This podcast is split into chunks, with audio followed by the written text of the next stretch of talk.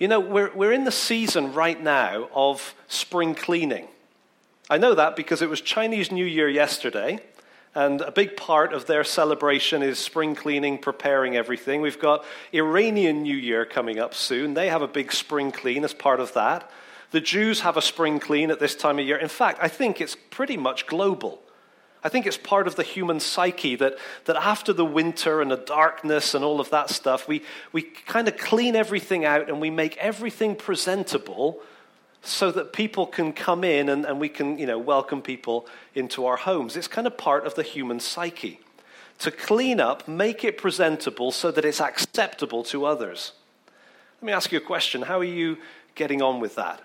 I'm not really asking about your house. That's, uh, that's your problem. We've got plenty of ours to deal with. But, but I'm not thinking so much about your house. I'm thinking more about your life, your heart, How's the spring cleaning going on inside us? Because whether we've thought about it this way or not, we're in a world where there's this constant pressure to be presentable and to be acceptable. There's this kind of pressure to, to live according to the standards of society, to, to be the kind of people that other people want to be with. And maybe you're feeling that pressure, maybe you're feeling tired of that pressure. Maybe you're feeling like no matter how hard you try, you can never measure up to certain people's standards. It could be uh, society in general, it could be your own family, it could be work or school or college. But it's so easy to feel this pressure and to feel like there's no way to shake it. There's no way to feel like you can measure up. And even if you can present what people want to see, even if you can achieve the impression of presentability, don't you feel when you're on your own that you know the reality? That you might be able to fool others, but you can't fool yourself. And, and as much as you, you, you, know, you get dressed, uh, you, know, you shower first and get dressed and do all the things you do, there's some parts of you that no shower can reach. There's some parts of you that, that soap doesn't get to and it doesn't take care of the issue. And there's things deep inside all of us regrets, shame, guilt, hurt, maybe things that other people have done to you that just have left you feeling dirty at the deepest level. Maybe things you've done to others. Things that you wish you'd give anything to go back and undo it and put it right, but there's no way to go back. And there's no way to put it right and even after a full day of presentability and being accepted by people, if, if you achieve that, when you lie down at night, you know that you're not acceptable. You know that you're not good enough. You know that there's parts of you that you just need to keep hidden. Now, if you can't fool yourself, there's no way to fool God. If there is a God, if there is a God out there who knows everything, that means he knows everything that's going on inside of us. He knows all that we've done, all that we've said, all that we've thought, all the yucky stuff, all the gross stuff. He knows all of it. And if we can't fool ourselves, there's certainly no way that we can fool him. We're going to look at a, a little story in, in the Gospel of Mark. And uh, so if you, if you do grab a Gospel of Mark on your way out, you won't go too far before you get to this one because it's in the first chapter. And it's a story from 2,000 years ago about a time when Jesus encountered somebody who felt incredibly dirty and unacceptable. It comes at the end of Mark chapter 1, and I'm going to project it uh, up behind me as I'm, as I'm going, so you don't need to be kind of hunting around for a Bible. But it's a story uh, that, that's 2,000 years old, but, but like the Bible, we, we love this at Trinity. Every week we come together and we open the Bible and we discover every week, time and again, that this speaks to us, that this communicates a reality to us that is so relevant and it's so up to date. It, it's sometimes easy to forget that it's 2,000 years ago that this happened. But, but here we are in Mark chapter 1, and, and the story begins in verse 40 uh, I'll assume it's behind me, but it says, A leper came to him. That's Jesus. A leper came to him, imploring him, and kneeling, said to him, If you will, you can make me clean.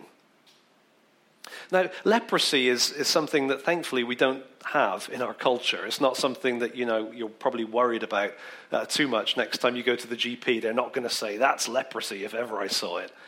It's a disease that's been largely eradicated, but if you try to imagine what that was like for that man, leprosy is, in some ways, you could describe it as the total disease. The moment that you're diagnosed with leprosy in those days, you know that there are immediate um, physical issues gonna, that are going to come with it. You're going to lose feeling. You're going bits like skin's going to start falling off. It's kind of like frostbite without the cold part. And it's really nasty. And so your, your body is literally falling apart. And so physically, it was a terrible, terrible disease. But actually, that wasn't the worst part.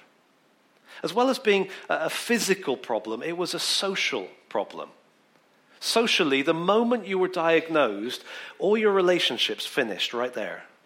You were cut off. You instantly had to leave everything. You had to leave family, leave your children. Imagine that. Leave friends, leave neighbors, leave work, and just get away because you were unclean. You were, you were dangerous.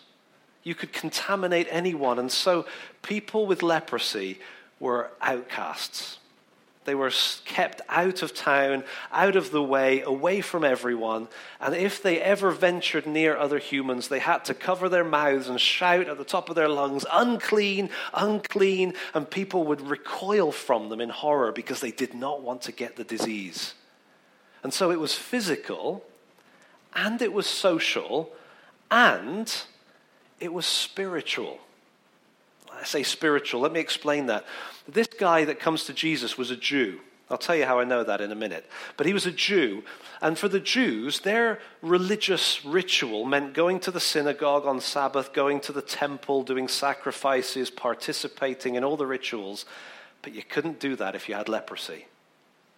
And so it's not that God was kind of shunning him, it was that the system made it impossible for him to get to God, if you like. He couldn't go to church, he couldn't gather with others. And so you see why I say that leprosy is like a total disease. It's, it's physical, it's social, relational, it's spiritual, religious. Everything was affected by leprosy. And this man heard about Jesus and he came to him. Now, actually, what he's doing here is incredibly bold.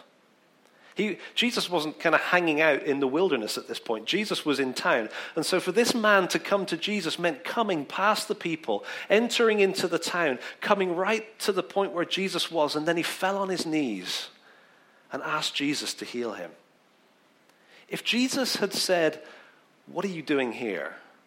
he was in deep trouble. It wouldn't take much for the crowd to, to explode in anger towards somebody who dared to break the rules and come and stand or kneel right in front of them. They, w- they wouldn't have touched him, but stones, sticks. I mean, he would have faced a horrible circumstance. And so he's placing himself completely at the mercy of Jesus. He's, he's asking Jesus to heal him. Now, how do I know he's a Jew?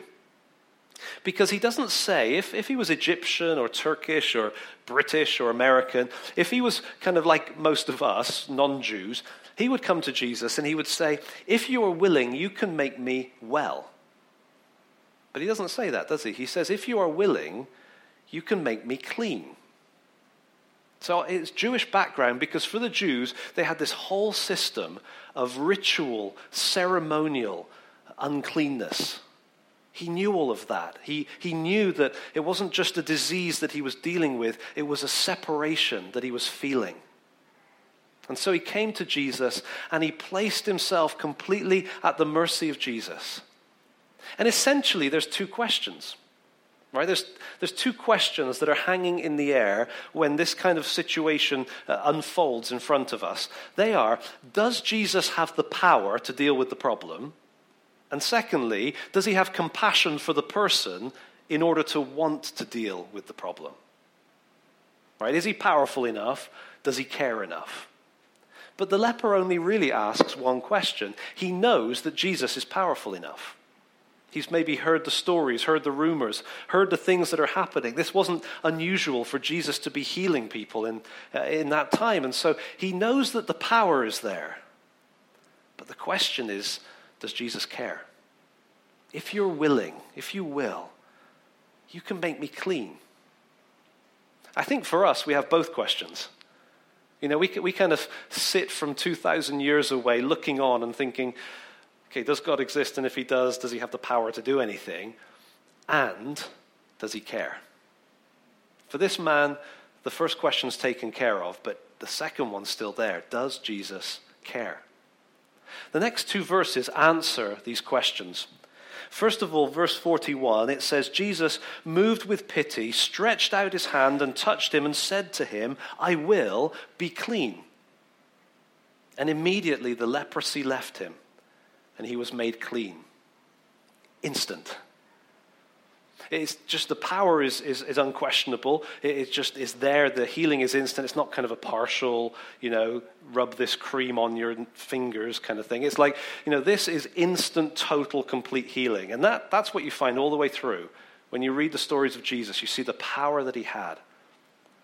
But it's that other question. Not does he have the power to solve the problem, but does he have the compassion for the person? That's the bit that really jumps off the page at me. Because Jesus answers it. He says, I will. I am willing. Be clean. It's interesting when you think about it. You get the sense as you're reading it that he didn't, he could have just spoken. I mean, just the words would have dealt with the problem. There's other places we read about these kind of miracles taking place, and Jesus says the word, and somebody somewhere else gets healed. So, you know, he, if it's just the words that do the job, why does it tell us that Jesus moved with pity, stretched out his hand, and touched him. I think that's like a, a double underline. It's like a, a yellow highlighter pen. It's like bold font saying, You want to know how much Jesus cares? Check this out. I just imagine in my mind as, as that leper is approaching Jesus, all of Jesus' disciples kind of behind him going, Ooh, careful, careful, Jesus. It's a leper. Don't go near him, don't go near him. Maybe they dispatched a couple of, you know, outrunners off to the side and they went round the back and they were like, don't touch. You know, held up a sign, don't touch in Aramaic or whatever. You know, they're doing everything they can. And Jesus stretched out his hand and touched him.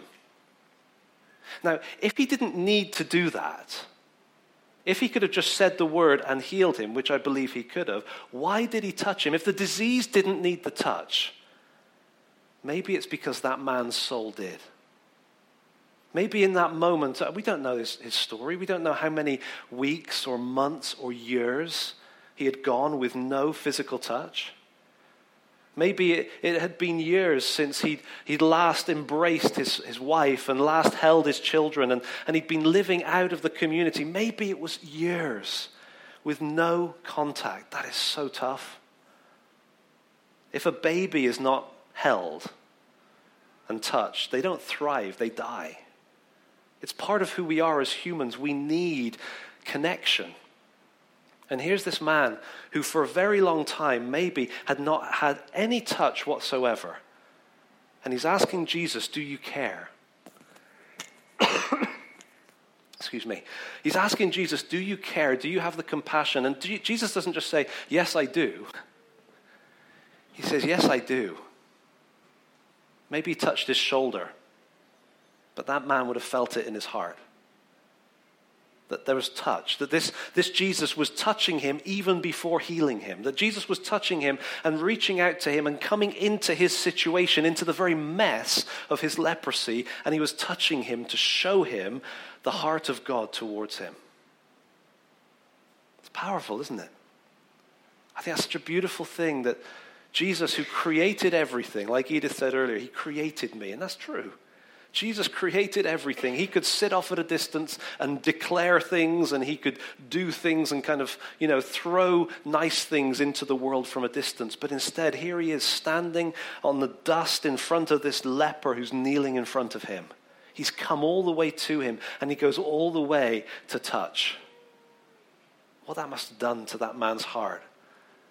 It almost makes the disease secondary compared to what Jesus did for him socially, what he did for him emotionally. Because God cares. Here we talk about uh, all being transformed by the glorious love of the Trinity. And it's like every week we're scratching at the surface of what the Bible says to discover more and more and more how much God loves us. And as we discover that, it transforms us. And we're, we're, we're blown away by a God who doesn't have to, doesn't owe us anything, and yet he chooses to come to us. You know, if you keep going through the, the book of Mark, if You keep reading, you read about other miracles and some teaching and different things that happen. But if you read it all the way through, it takes maybe, I don't know, an hour and a half. You get to the end and you discover that actually Jesus didn't just come to do kind of random acts of kindness. When Jesus came into this world, he came from heaven into this world on a mission, and it was a cleaning mission.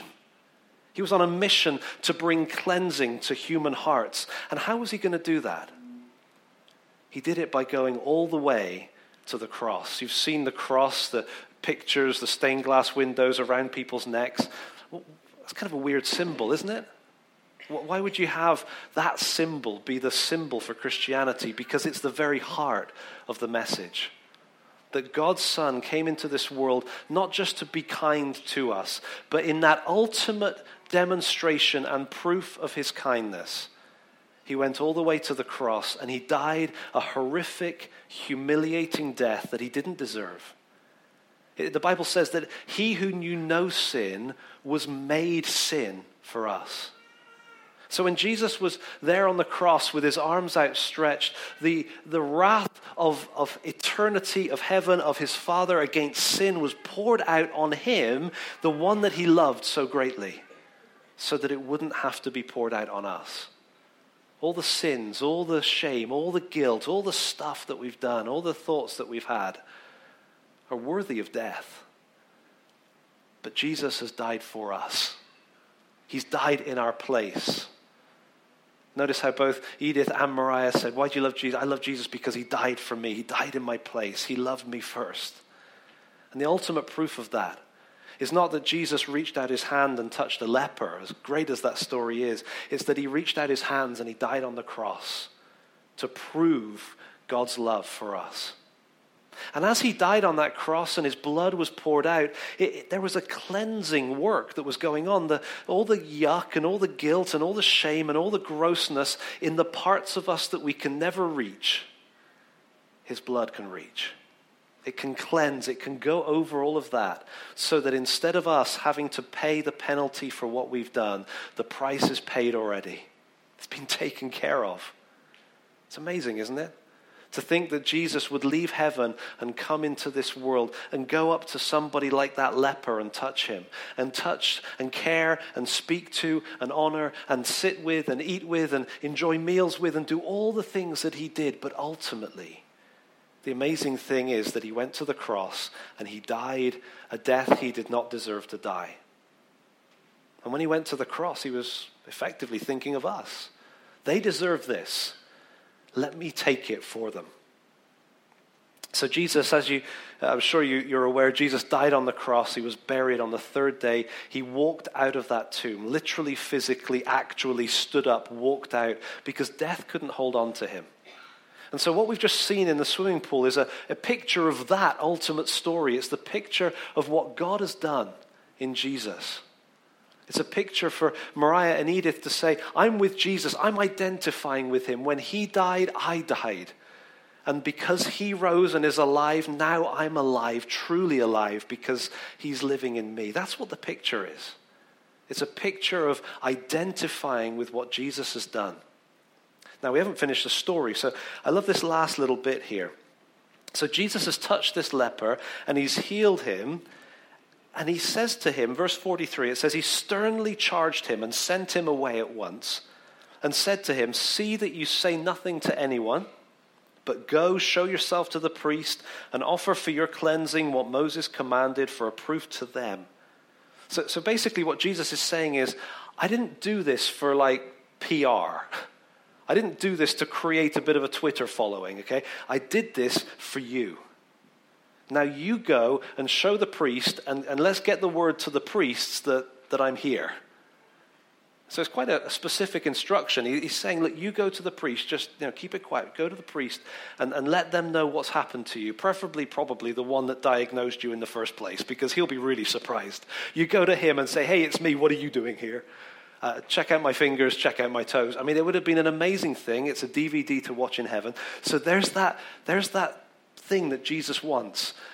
But look at the next verse. I love this. Verse 45 But he went out and began to talk freely about it. Tut tut. And to spread the news. And, and so it goes on. What Jesus had done for him was so overwhelming that he, he couldn't actually follow through on what Jesus said. He had to tell everyone. And that's what baptism is about. I love the fact that there's a huge crowd here today. I love the fact that some of you have come great distances to be here because Mariah and Edith basically have been asking us for quite a while. Both of them have been asking for a, a good season of time. We want to get baptized. We want to get baptized. And both of their testimonies why do you want to get baptized? Because I want everyone to know. That's what baptism is.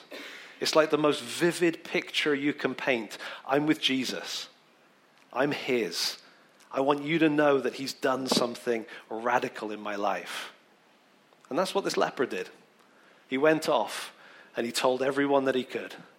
Jesus has made me well. Jesus has cleaned me. Jesus has dealt with my physical problem, more than that, with my social problem, even more than that, with my spiritual problem, because now I can go to worship God and I can meet with my family and I can speak to people, and people don't, I'm acceptable. I'm acceptable in a way that I've never been before. That's the Christian message in a nutshell.